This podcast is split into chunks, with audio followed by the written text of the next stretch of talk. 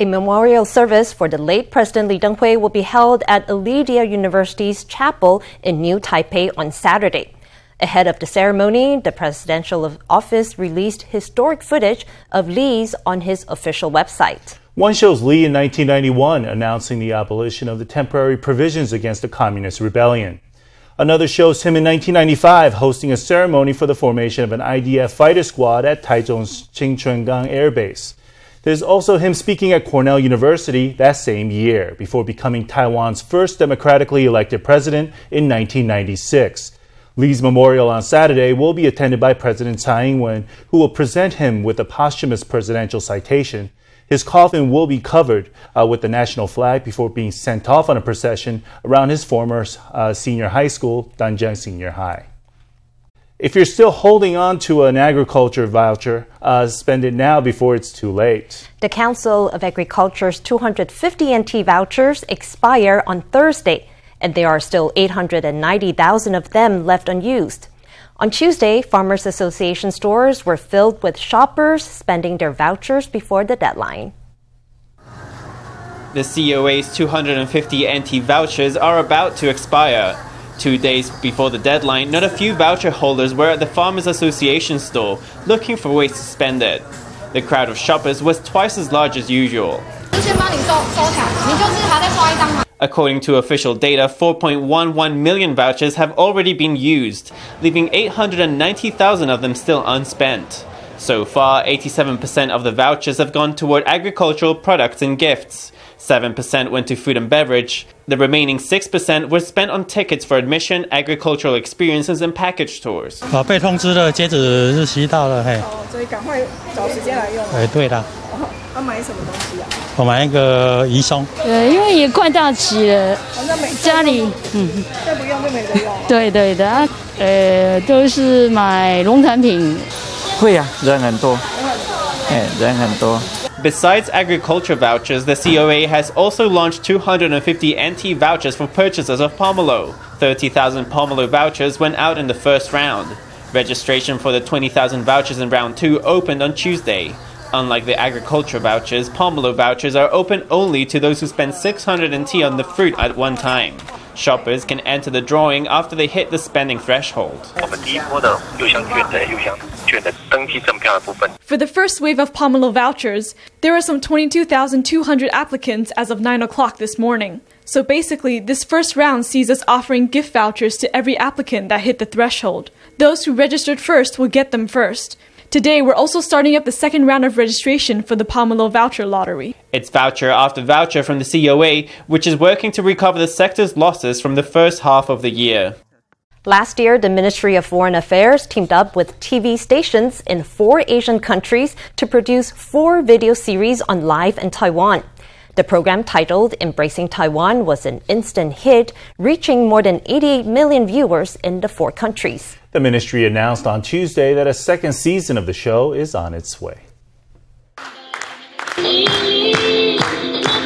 Wearing vibrant colors, students from the Philippines perform a lively dance. Then Deputy Foreign Minister Tian Zhongguang greets the audience at the press conference in several different languages.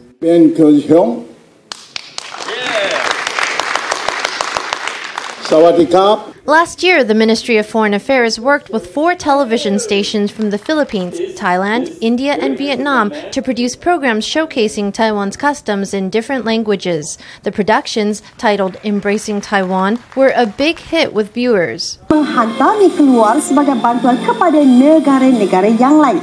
上一次是八千八百万。 Last time, more than 88 million people watched the show. This time around, according to the influencers and TV show hosts, we will definitely get more than 88 million viewers. We might even reach an audience of 100 million people. This year, the ministry will be collaborating with the Philippines, Vietnam, Thailand, and Malaysia. The new programs will look at Taiwan's public health from an international perspective. They'll showcase the contributions of Taiwan's national face mask team and the everyday lives of new immigrants. They'll also feature unique aspects of Taiwan and Taiwanese life in a pandemic. COVID-19 以后的发展，经贸的发展。 As for development after COVID 19, our economic development, we need to keep working toward those goals. So, through this second season, we can reintroduce the current state of Taiwan's development to these countries. I think it's quite meaningful. Working with media teams in the region, Taiwan is preparing to showcase the strengths and diversity it has to offer. Last month, President Tsai Ing-wen lifted import restric- uh, restrictions for U.S. pork and for beef from cattle over 30 months old. Although the pork policy ignited fierce controversy, the policy on cattle barely made a ripple. Import data shows that Taiwan's appetite for U.S. beef is strong and steadily growing. More than 80% of steakhouses and hot pot restaurants in Taiwan use U.S. beef of the younger variety. Industry insiders expect the market to adjust smoothly to beef from older steers. A steak sizzles on the grill. Cooked to medium rare, it's tender and juicy. Meanwhile, the soup is bubbling. Slices of beef are dipped in the hot pot a few times before being popped in the mouth. Whether it's a hot pot restaurant or a steakhouse, Taiwanese diners love U.S. beef. 我喜欢它的香气，还有它的软韧度。因为我觉得美国的牛肉就是好像，呃，油脂的香气比较足，对，然后吃起来也比较相对比较软嫩。 And that's reflected in import volumes. Imports first became legal in 2012. That year, just 18,000 tons were imported. By 2017, it was more than 45,000 tons, and in 2019, it was up to 64,000 tons. Compared to widespread fears about the import of U.S. pork, the news that over 30 month old beef will enter Taiwan has been greeted with nonchalance. 那像是东南亚的国家，其实 Southeast Asian countries have already been a testing ground for the US for a long time, and there's been no problem, so I think it'll be fine. Taiwanese people are quite confident about American beef. It has a relatively high level of fat and even fat distribution, and its texture is more tender. More than 80% of steakhouses and hot pot restaurants use US beef, so the Taiwanese are very accepting of it. Industry insiders stress that the texture of 30 month old cattle should also be just as good as the younger variety. Is the color of a car related to traffic accident rates? According to a recently published study, the answer is yes. The study found that among all traffic accidents in, in, Taipei City from 2016 to 2017, yellow cars were involved in the most accidents, followed by black cars. Researchers said that yellow cars are at the top of the list because most are taxis often on the road. Black cars are accident magnets because of their low visibility. A professor from the Central Police University Department of Traffic Science analyzed Taipei City crash data from 2016 to 2017. He found that yellow cars accounted for the highest proportion of car accidents at 22.47%. Black cars came in second at 20.04%, followed by white cars at 16.39%. Rounding out the top five are silver and gray cars in that order.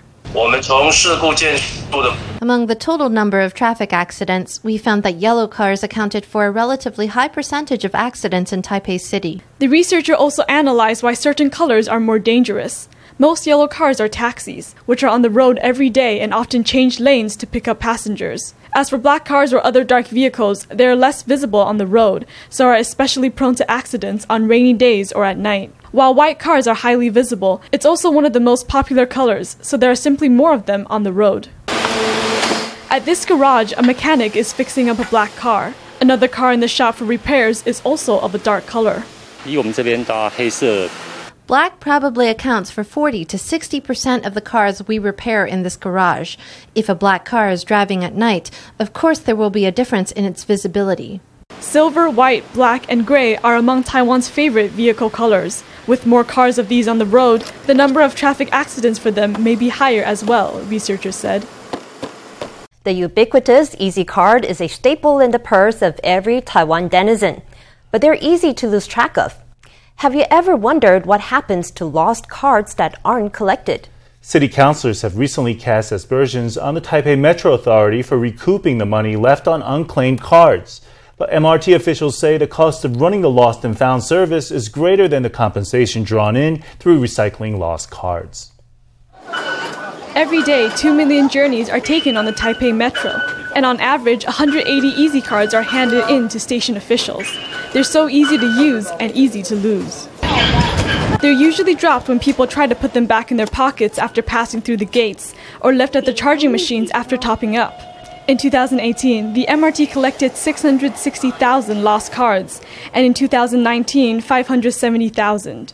Each year, more than 300,000 were not registered or collected by their owners, meaning more than 5 million NT went straight back into the MRT's revenue. 很多哎 That's a lot. Because you really don't realize you're dropping it, and it drops silently. At least they first tell you to come and pick it up. 但是拿出来做一些回馈。 They should use it to give some discounts, because we're all on here every day paying our dues. More than 80% of MRT riders have not registered their Easy Card. Metro authorities publish records of all cards found and keep them for six months before recouping the money left on unclaimed cards. Some city councillors have insinuated that it's a form of corruption, an MRT secret stash. All our procedures are carried out in accordance with civic laws and the relevant legislation.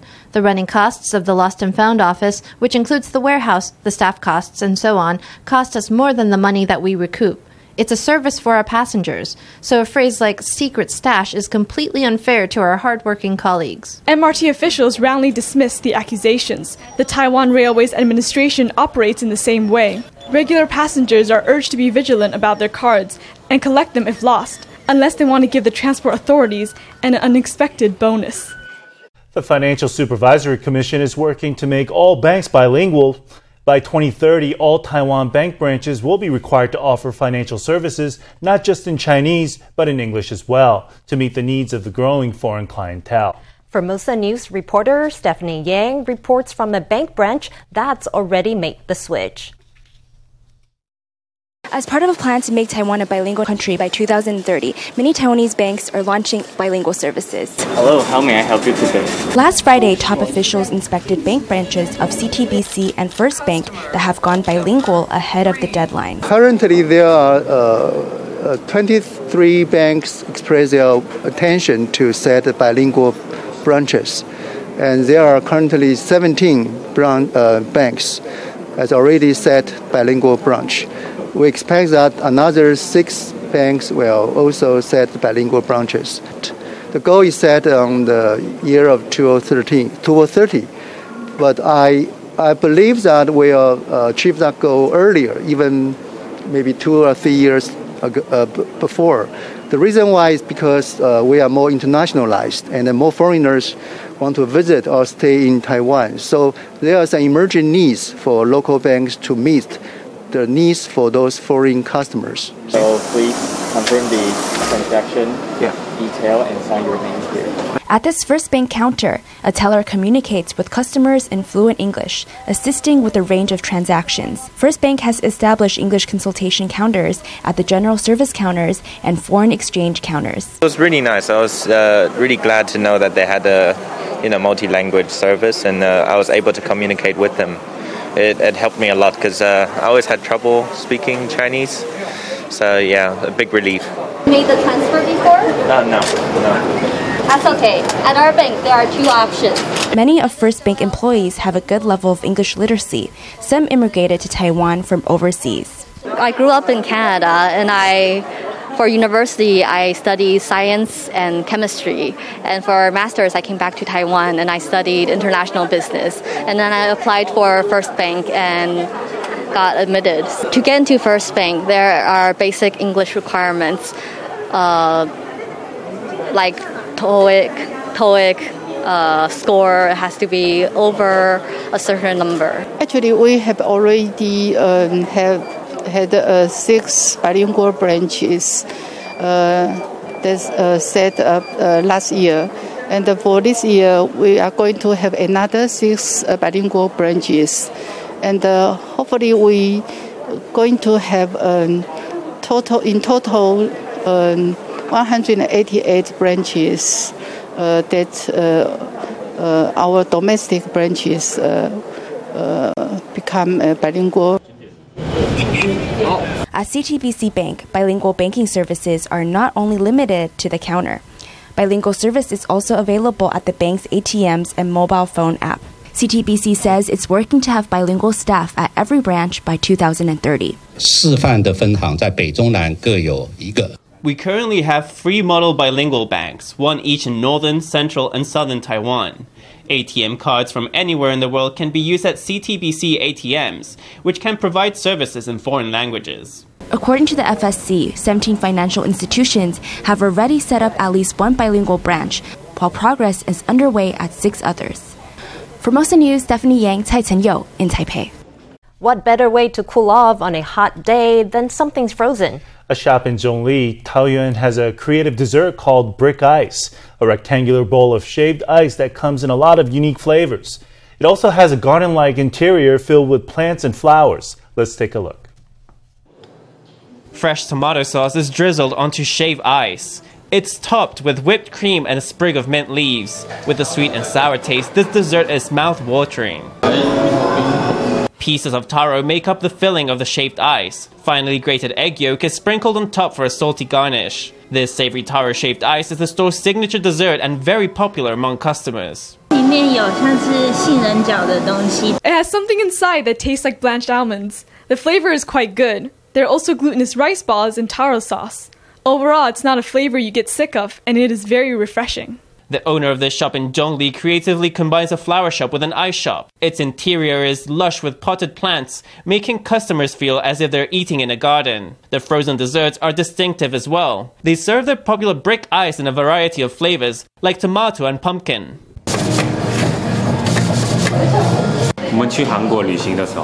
When we traveled to South Korea, he said that South Korea's frozen desserts were delicious and he wanted to sell them. After he came back to Taiwan, he started studying the desserts and then began selling them. We want to distinguish it from our first ice shop called the Flower Shop. The desserts at the Flower Shop are round. We were thinking that the second shop should be different, so we made these desserts rectangular. With their unique designs and creative touches, this garden ice shop is the talk of the town. Creative moon, uh, mooncake gift sets are hitting the market ahead of Mid Autumn Festival on October 1st. One hotel has launched a gift set shaped like a Puyuma Express train. Another has created a gift box that becomes a lantern with the flick of a switch. There's also mooncakes presented in a spinning merry-go-round. Local hotels hope that this year ingenuity can give a boost to sales in the middle of a pandemic.